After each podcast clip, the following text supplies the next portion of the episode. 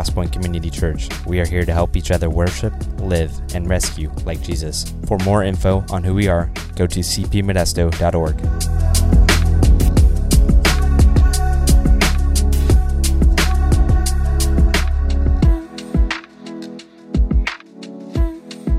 Welcome to Crosspoint again. Uh, we're so glad that you're here with us, whether this is your first time or whether this is uh, your church family and you're here all the time. We're excited to see you.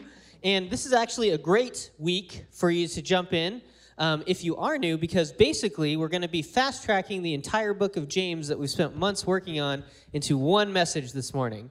And I know that sounds really daunting, um, but let me give you a little bit of context. If you were here at the beginning of this series, I forget how long ago it was, a while now. Um, we actually skipped chapter one of the book of James and just jumped right in in chapter two. And the reason for that was the way that this letter is laid out is that chapter one actually is it's kind of like a detailed table of contents for what the rest of the book is going to get into.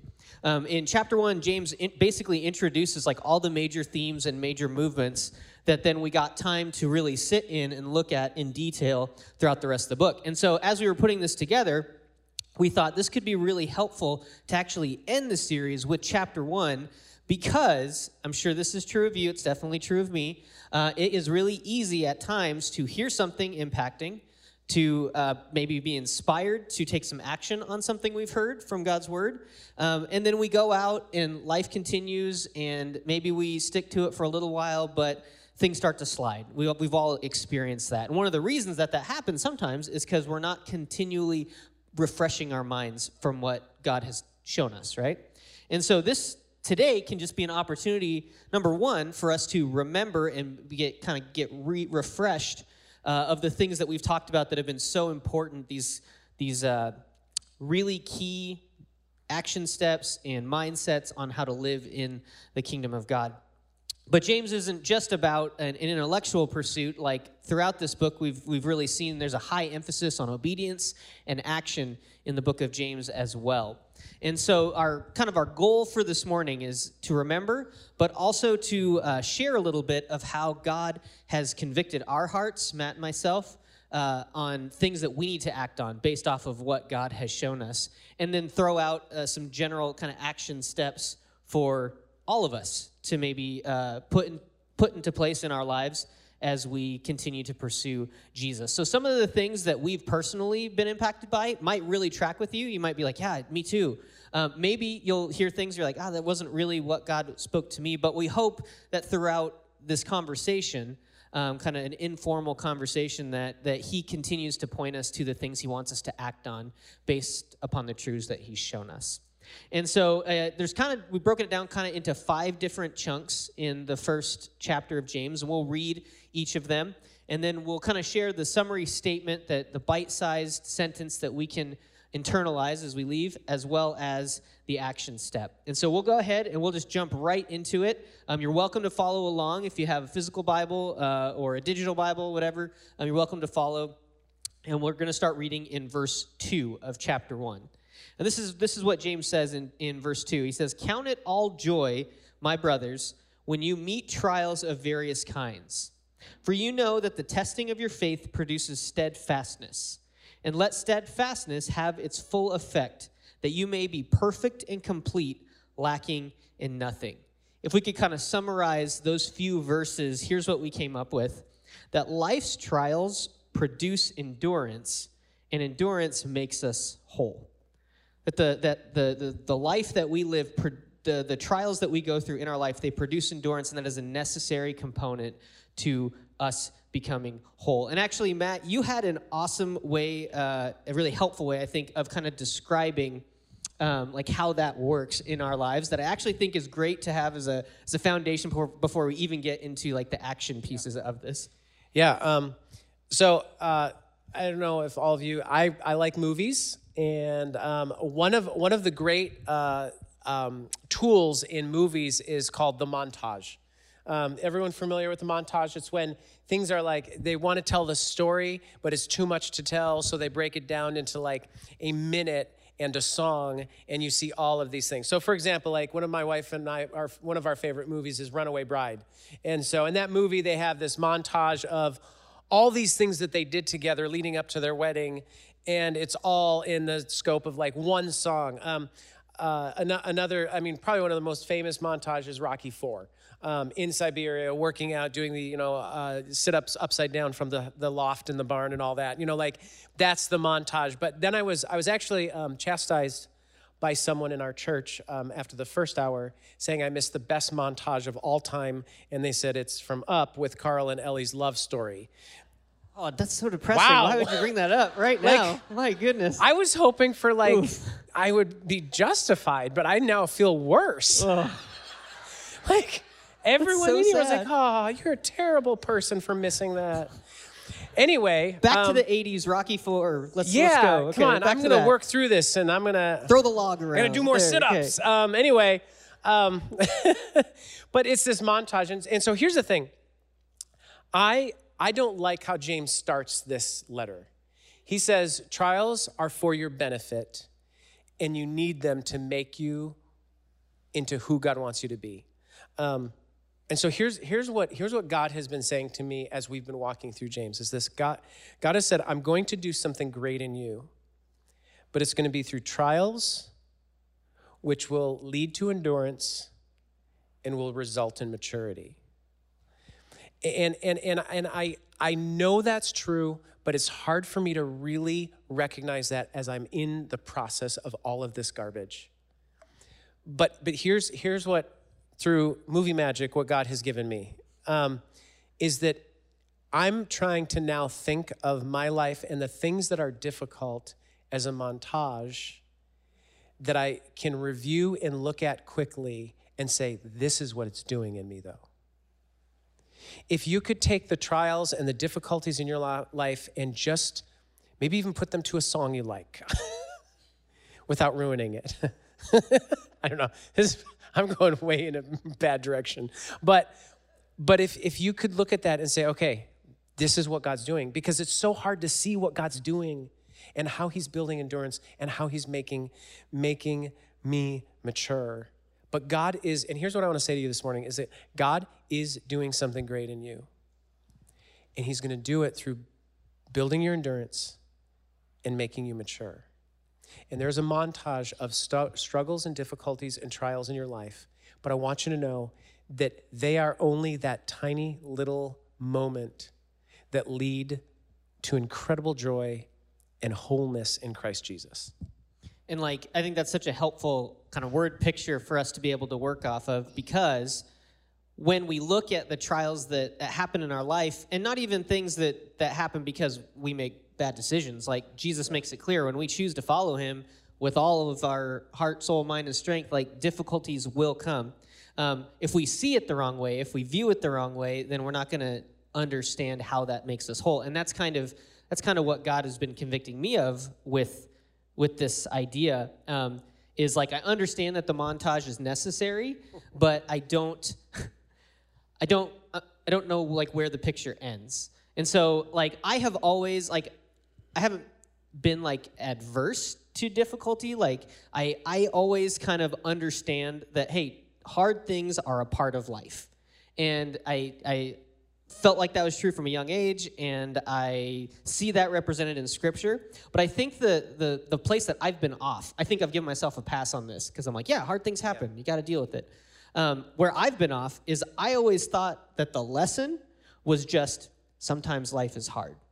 So put your head down, get through it, and get to the other side. Um, it's kind of lazy on my part.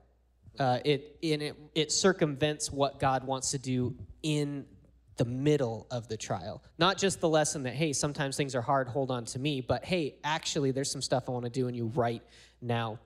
So I'm kind of embracing, I've heard this term come up lately from a few different places in my life, like a theology of suffering and just a right understanding of like what suffering, what difficulty really is for.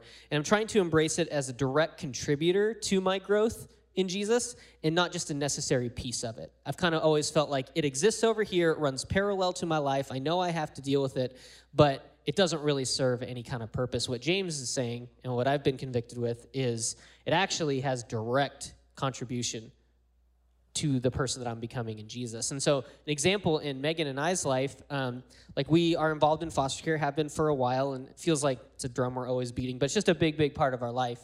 And my mindset toward, in particular, uh, like the, the biological parents of some of the kids that have come through our home has been all over the place, but way back at the beginning, it was kind of like indifference, maybe even like a hard heart toward those people. And we went through a lot of ups and downs and difficulty, whether the child ended up reunifying, which is awesome, or a child stayed with us, which is awesome. Um, I just always saw those difficulties as things to just hold on tight and we'll get to the other side of it. But as I've started to let God use the difficult situations to point out blind spots in me, to show me places where I'm off. Um, I've actually seen, it's like a direct connection. I have seen my compassion for not just this little person who's in my home, but this little family that's going through their own really difficult thing. My compassion has grown so much. And I'm not. Not known for compassion. like that's not something that gets thrown around at me. He's a real touchy feely kind of guy. Uh, I that's not something Kyle's that's crying a big, again. What? Kyle's crying again. You know, I cry all the time. No, that's definitely not something, and I, and I use it as like a defense mechanism all the time. I'm aware of that. But uh, I have noticed my compassion just growing all the time when I'm looking for what God's doing in the middle of the difficulty, not just holding on to get to the other side. Yeah, um, and I think the action that that we we talked about that might be helpful for you is this, uh, and for us is this: instead of looking at my circumstances, identify the characteristics of Jesus. This is developing in me. Um, or the things that this could develop, but they're not developing in me because I'm I'm responding in a way that I'm not recognizing God's hand in this. And so it's just it's that thing of of changing my perspective um, and actually looking not again at what this is doing to me, but saying, what, what is, how am I becoming like Jesus in that? What are the opportunities that this particular thing presents for me to become more like Jesus? Um, the second, the second section of, of chapter one, the kind of uh, summary is in, uh, starts in verse five and goes through verse eight. And here's what James says. He says, if any of you lacks wisdom, let him ask God who gives generously to all without reproach, and it will be given him. But let him ask in faith with, with no doubting, for the one who doubts is like a wave of the sea that is driven and tossed by the wind. For that person must not suppose that he will receive anything from the Lord. He is double minded man, unstable in all his ways.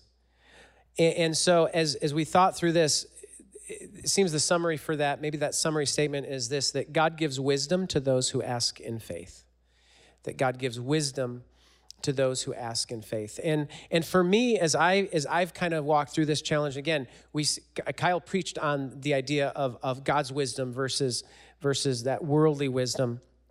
And and and James kind of introduces it here. And and I think for me what what God has challenged me with this is, that um, I've I have to confess that I don't actually always want God's wisdom. Like I, I'm, I don't always want it. Um, God is able to make me stable with his wisdom executed in my life. But but there's this struggle and tension for me between stability and comfortability. If that's a word. I think it was. I think I just pronounced it weirdly. But um and here's here's my thing. I want I want God to get me out of the woods. I don't want God to bring me stability in the woods. Does that make sense?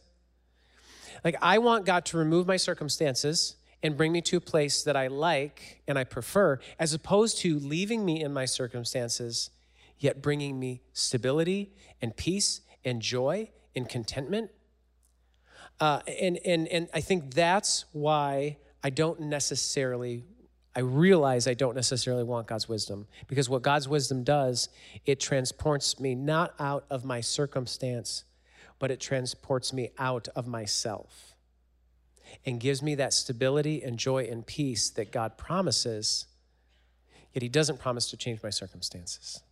And that's part of understanding and executing God's wisdom. Absolutely. And I think when I when I read this, when I think about wisdom, I, it can be easy for us sometimes to think like it's such an elusive thing. Um, and even with this language uh, that, that we used, that God gives wisdom to those who ask in faith, like there's a part of us that maybe jumps to, well, then if I like tap into like this mystical force of faith. Then I'll then I'll understand like what God thinks. But man, his word is so clear that like wisdom is not hidden. Like Proverbs is like full of these uh, personifications of wisdom as like this person who's like at every gate, on every wall, everywhere, screaming its head off, saying, "I'm right here," you know. And same like through the book of James, like he is really straightforward about what godly wisdom is, what worldly wisdom is, how we are to live. And so I actually I think it's easy for us to blame that on the world, saying like things are so bad in the world around us that it's hard for us to figure out what's what's really godly wisdom. But I don't I don't know if that's actually true because scripture is so full of it. And so it's it's asking in faith, but not like some mystical thing where if we conjure up enough, we can get this wisdom. But faith is just trusting that what God says is wisdom is actually what we need, which I think that can be difficult because I, I totally agree with you. Sometimes I don't think I want God's wisdom because it means things have to change, because it's difficult. And my mind jumps to probably a lot of us in here can remember this time like before the internet before you could like fact check everything. Um, you'd be having a conversation or a debate. Maybe it's not so different now actually but but you have this debate. And basically you could just end the conversation with being like well it doesn't sound right. That doesn't sound right to me you know? Uh, that, doesn't that doesn't make sense to me. I don't, I don't think that's true. And there's no way to be like no actually you're wrong. This this is true right? I i think oftentimes i approach wisdom like that. Like god says that like a heart of repentance is wise but I'm like, ah, that doesn't sound right to me because I, you know, I'm right about most things. Or God says, uh, like, a heart of confession is wise, and it's like, ah, but that doesn't sound right because people people will hit a threshold with me. They won't love me anymore if I'm actually really honest about who I am. Um, obedience is wisdom, but it's like, oh, that doesn't sound right to me because it's just it's going to cost me too much. Compassion or forgiveness, maybe they don't deserve it. Basically, we're we're placing like our gut instinct over what God has made really clear as wisdom. And that's that's the action point that we thought would be helpful as we walk out of here. We can be asking ourselves a question. Where in my life do I think that my gut is better than God's wisdom? And I think as I think through my life, there's oftentimes a lot of places where I think I provide lip service to what I know God says is wisdom, but when it comes down to what I do, my gut, what I think is best, trumps what God says is actually good for me. And, uh, and it needs to be something that changes in me. Yeah, and how many times have, like, you or I said, or we've heard someone say things like, okay, I know the Bible says that, but I feel. That's where we're going with our gut over Scripture. Mm-hmm. Uh, and, and, and again, we've, we've got to stop going with our gut. But yeah. Absolutely. And the nice thing is, it's everywhere. it's yes. all throughout this. Yep. We can go look. We just have to be willing to do the hard thing to take the step in obedience and follow. Uh, the next section that James, James gets into is verses 9 through 11. And I'll just read that for us. It says, Let the lowly brother boast in his exaltation, and the rich in his humiliation because like a flower of the grass, he will pass away. For the sun rises with its scorching heat and withers the grass. Its flower falls and its beauty perishes. So also will the rich man fade away in the midst of his pursuits. So James talks a lot about the rich and the poor and favoritism and the divide between people in what we have. Um, but we thought like the summary that best encompasses all of that is this human relevance only lasts in a kingdom setting. Like the things that we have that make us relevant in the world around us finances, material things, influence, popularity, whatever um, it only lasts if it's in service to the kingdom. If it's in service to us mm-hmm. or our institution that we've made of ourselves, James says it will pass away. But if it's submitted to the kingdom, it'll actually be part of something that will last forever. And so um, when I when I think about this and what God has convicted my heart to, um, this is this is where my mind jumps. Like Megan and I, we are in the thick of parenting. We have little kids. It's like takes up every free minute of our time, right? Maybe one day it won't, but as of now, it definitely does. And I really want to do a good job of that. It feels like an important thing that you'd want to do a good job at, right? Like these are people that you want them to be able to handle life well and handle situations well, and I want them to to know Jesus and care about Him. Um, but But I think oftentimes what happens is I feel like I have some things of relevance, some maybe like tools in my tool belt that I can use and use at any time, whenever I want, to get my kids to where I think that they should be.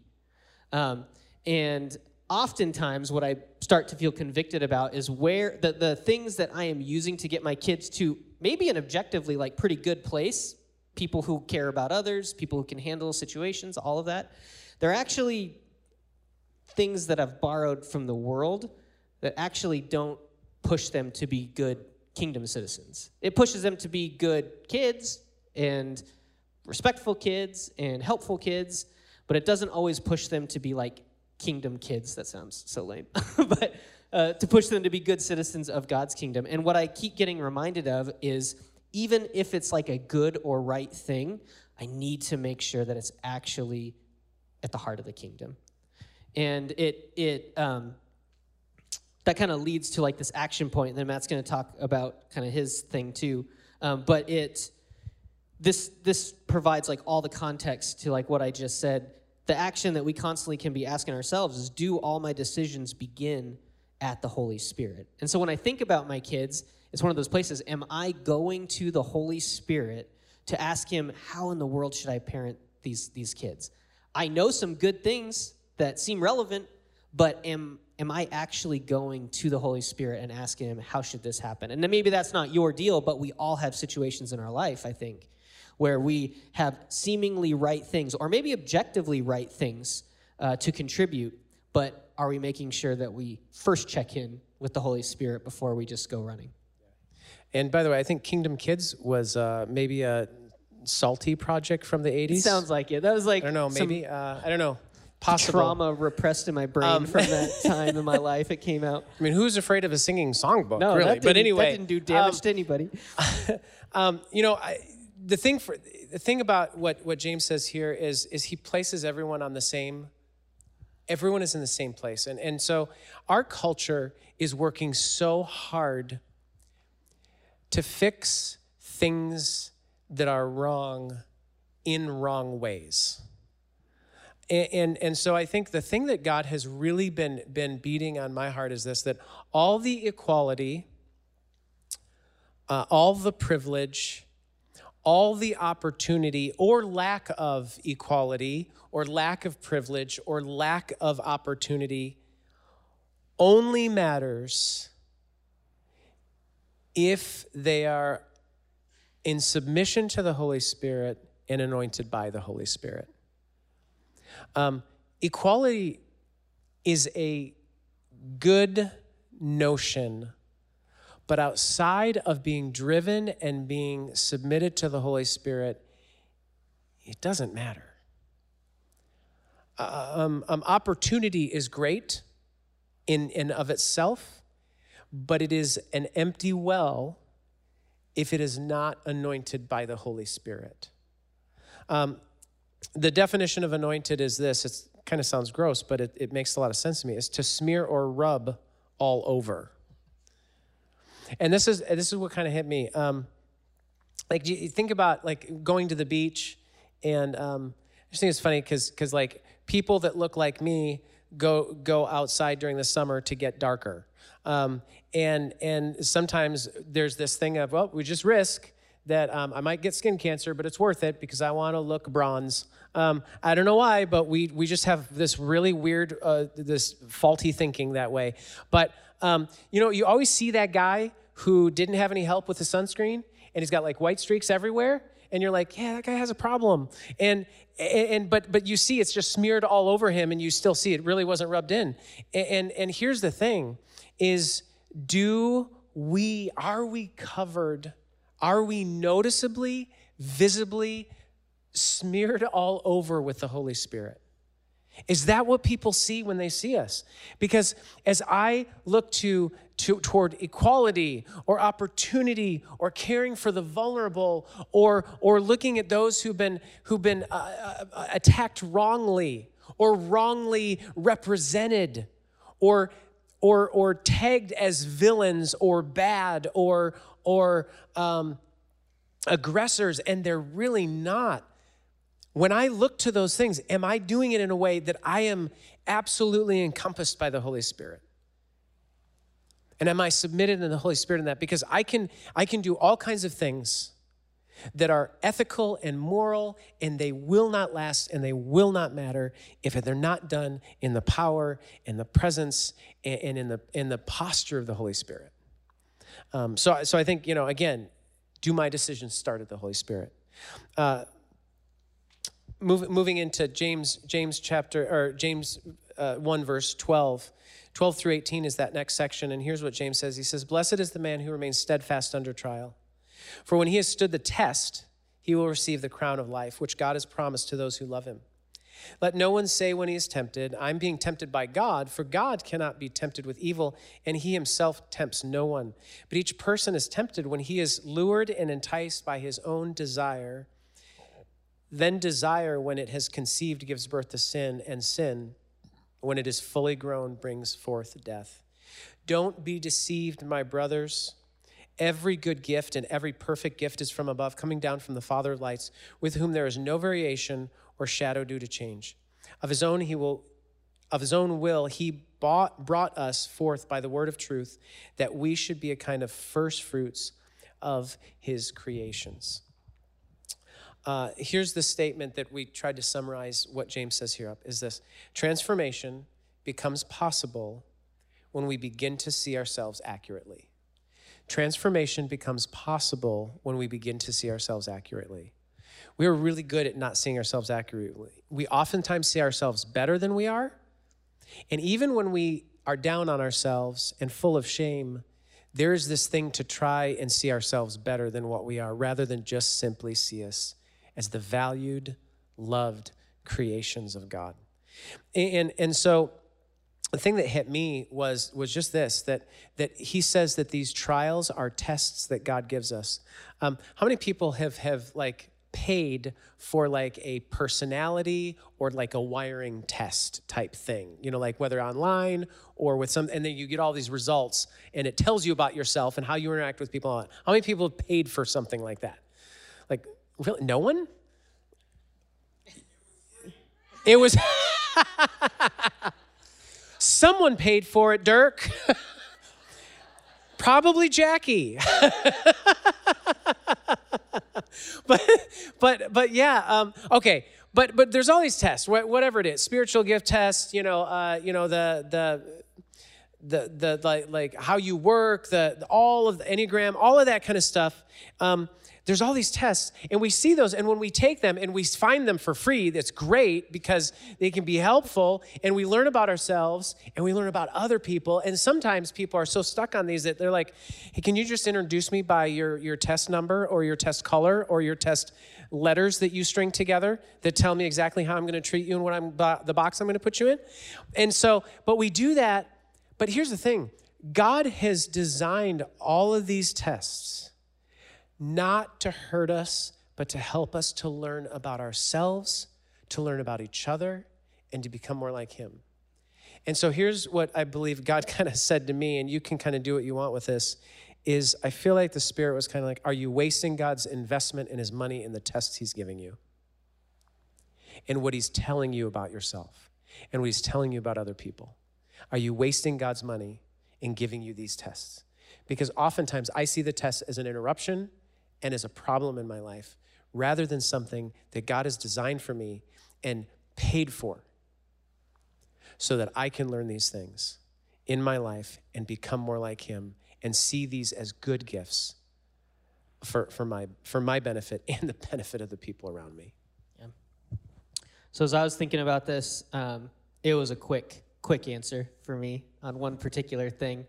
Um, so just some context, and I'm just being like pretty pretty candid and pretty honest. Um, I really, really personally struggle a lot with the like nationalistic Christian nationalism, like conversation. I struggle a lot with it. Um, it seems to be a conversation that gets had a lot now, seemingly. Um, and I've had I've had the privilege and opportunity. I'm really grateful for it to be able to have been other places in the world, visited other places in the world, and seen other cultures and their opinions on their own country and the world around them and that kind of thing. Um, I've had the opportunity to live in a different country. It was just Canada, but it still is like pretty different. Canada's a country? I thought it was an afterthought. I know you're proving my point right now. Um, so, so it is hard to put your finger on it. Sorry, Megan.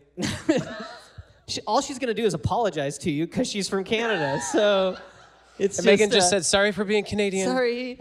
Um, it is hard to put your finger on that, but I will say there are some significant differences on how they see themselves and the world around them and their, and their country and stuff like that. And so it is uh really difficult for me when the whole like chest thumping, like red, white, and blue, God bless America, this is his favorite place in the world. Even though I know no one here would say that, um, I really, really struggle when the conversation gets there. Like somehow this is like the hope. This patch of dirt we live on is somehow the hope.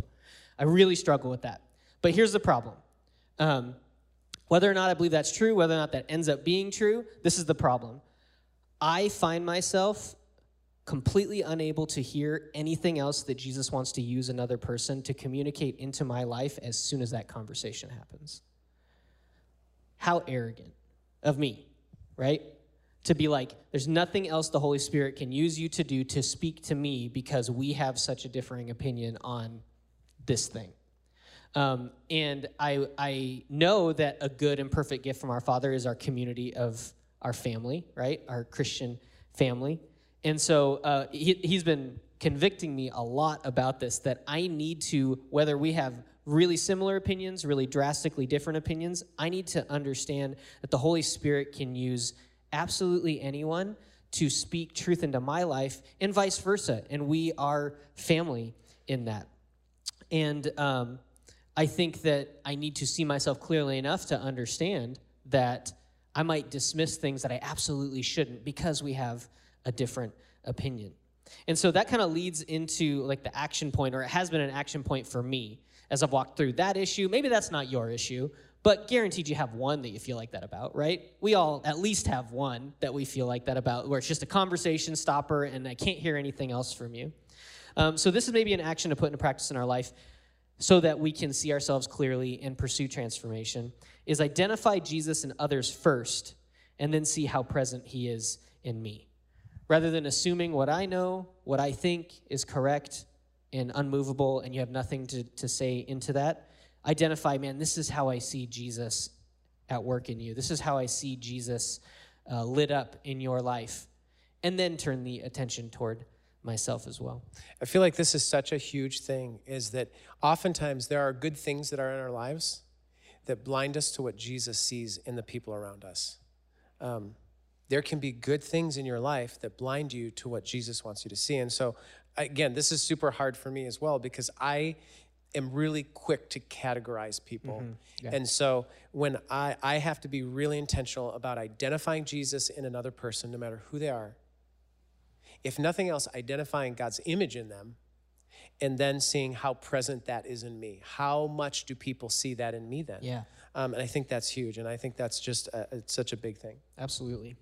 So the last uh, section of scripture that he talks through is uh, verse going to be verses 19 to 27. Let me just read that for you. It's a little bit more. Uh, know this, my beloved brothers: let every person be quick to hear, slow to speak, slow to anger. For the anger of man does not produce the righteousness of God. Therefore, put away all filthiness and rampant wickedness, and receive with meekness the implanted word which is able to save your souls. But, but be doers of the word, not and not hearers only, deceiving yourselves. For if anyone is a hearer of the word and not a doer, he is like a man who looks intently at his natural face in the mirror, for he looks at himself and goes away and at once forgets what he was like. But the one who looks into the perfect law, the law of liberty, and perseveres, being no hearer who forgets, but a doer who acts, he will be blessed in his doing. If anyone thinks he is right, uh, religious and does not bridle his tongue, but deceives his but, but deceives his heart, this person's religion is worthless. Religion that is pure and undefiled before God the Father is this to visit orphans and widows in their affliction, and to keep oneself unstained from the world. Um, really simply boiled down, um, and this is a massive theme in like most of James, is that God favors those who progress in listening and obedience. And immediately that's like maybe some of us like, what? Yeah, I, and, and I want you to hear that in the right context that God favors those who progress in listening and obedience. We're not saying God loves anyone more than anyone else. Um, favor and love are two different things. God loves every single human being to a degree that we can't even comprehend. Um, but favor is different. You can have you, you can be a parent and have children and you can love your children uncompromisingly. But it is true, it is kind of a fact that when your children listen and obey you, you have favor toward them. When they don't listen and they disobey, you do not have favor to the, toward them. And that's, that's not wrong, that's just real. and so, even in, in, in scripture, we see over and over that God loves all humanity, but God will ha- God has favor. His favor is shown on those who listen and obey. And so I, I want you to understand we're not we're not saying God doesn't love people, but we're saying what Scripture absolutely says is that there is a difference in His favor and how His favor is is received and experienced. And remember, like his favor, like we've been talking about, doesn't exactly look maybe the way we think like oh we get everything and life's so easy. No his favor is trials. His favor is wisdom that sometimes doesn't feel like wisdom to us but it's all pushing us to become more like him who he's created us to be. And uh, you know we we have been talking a while about this that it just really feels like god is pushing his church especially in this part of the world toward a greater understanding and surrender of obedience to what God is saying, to hear what he says and then just and then do it, which is so challenging for us, but absolutely what he calls us to. Not a partial obedience, not a cultural obedience, but a full, fully surrendered obedience. And so, how can we keep our mind on that? The action step that we uh, wanted to share was this make a practice of thanking God and praying specifically for those people, and I would even also say situations, who threaten my security or those who make me feel insecure. Um, because most likely those are the very people and the very situations God has placed in our lives to push us toward greater obedience. Yeah, I, I, think I think really it's really cool in this part of the passage in James. James just kind of simplifies um, simplifies something really important. He says he says basically listen for God's direction in all things. He says do what you've read in God's word be vigilant of your words. And I would just modernize that a little bit and say words that come from your mouth and words that come from your fingers. Because today, a vast amount of our words that we use are typed onto some platform and then posted. So be vigilant of your words that come from your mouth and your hands. Um, and then he says, care for the vulnerable. And what's interesting about those things, listening to God, doing what God says, being vigilant of your words, and caring for the vulnerable, these are all things that are 100% in your control. You can do that. It doesn't require anyone to cooperate with you to do those things. Yet, what I've been convicted of is I spend so much time trying to control things that I can't control rather than recognizing what I can control and doing those things and, and that's what God calls me to. And that's what, if I'm listening, that's what He's calling me to. And He's calling me to be obedient in that. Um, and, and so, and, and He says at the end of that, and to be unstained by the world. How are we unstained by the world? By listening, doing, being, and caring. That's how we're unstained by the world. When we control the things that we can control, we do those things. That's how we remain unstained. And, and, and so, and so that idea of, of making that practice uh, of thanking God specifically for those people who threaten my security or, or, or people who make me feel insecure um, and, and being intentionally thankful for, to God for those people, for what we can learn from those people, for what God has to teach us from those people, and how much God loves those people. Um, that's huge. Um, as we kind of wrap up um, right now, I know there's lots of stuff we talked about, and it was, it was, it really was a summary of all of James, and so I get it. But I would encourage you to do the very same thing this week, even looking at these different sections in chapter one and saying, okay, what have I learned? What has God said to me? Maybe He didn't say the same thing He said to me or to Kyle, but but but He's, I guarantee you, He said, if you're listening, He said something to you. Um, you know, next week is Commitment Sunday, and I, and I think it, it, it, makes sense as we as we go from here, even thinking about listening and obeying. You know, Commitment Sunday is that Sunday in the year and that time of year that we we really do intentionally reflect on what God is done, what He's doing, and what we believe God wants to do through us. And it's not just about a money thing; it is actually about a whole life thing of taking a time corporately as a body and really saying, okay, God, what do you want to do and how do you want to do it? And what is my role in this? God, I know you've called me to give, to be generous, to give back to you.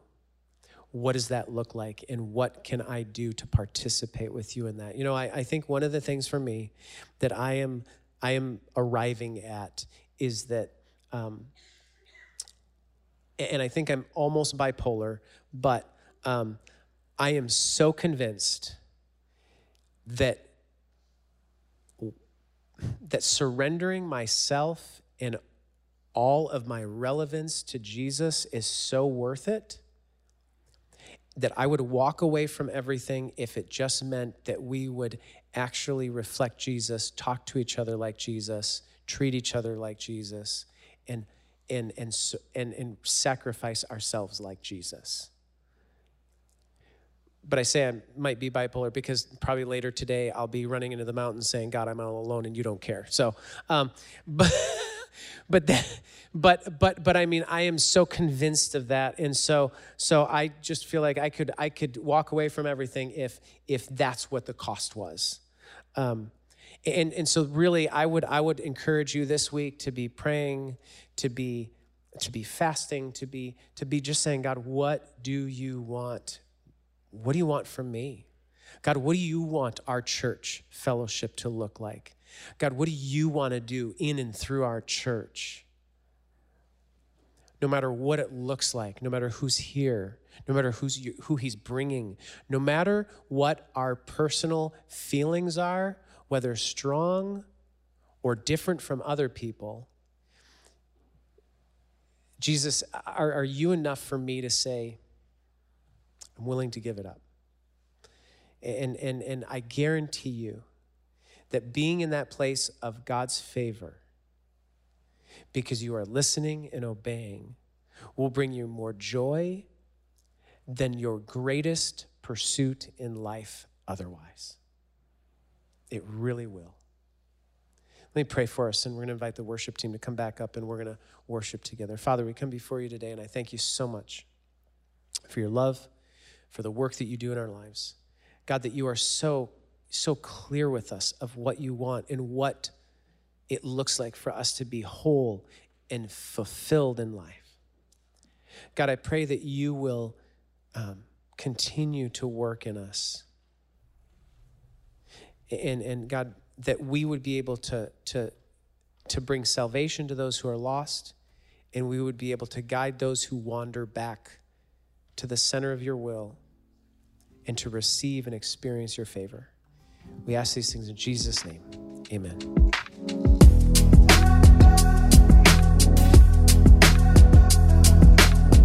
Thanks so much for listening.